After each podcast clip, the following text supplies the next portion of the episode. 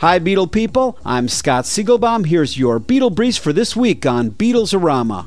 Could this be the Ballad of John and Yoko as told by Yoko? Yoko hinted at a recent Q&A session with the Daily Express that she may finally pen her autobiography telling her side of the story between her and John. Her goal is to have the book written in the next 5 years. Fran Healy, frontman for the group Travis, announced that Paul McCartney will be playing bass on one of the tracks of his new solo album, Wreckorder. Healy commented that Paul's bass line is brilliant. Healy returned the favor by announcing that he would go vegetarian. Three days later, FedEx delivered three Linda McCartney cookbooks to him.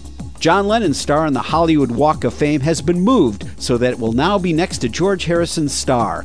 There is also a space next to it where Ringo will receive his star in February. All are directly in front of the Capitol Records Tower. And finally, a report published by the Rutherford Institute says that the Beatles were projected to make $1.6 billion by the end of 2009 from the release of the 13 remastered CDs and the Beatles Rock Band. Check out rare Beatles signed artwork as well as famous Beatle photographs and animation at www.rockartshow.com.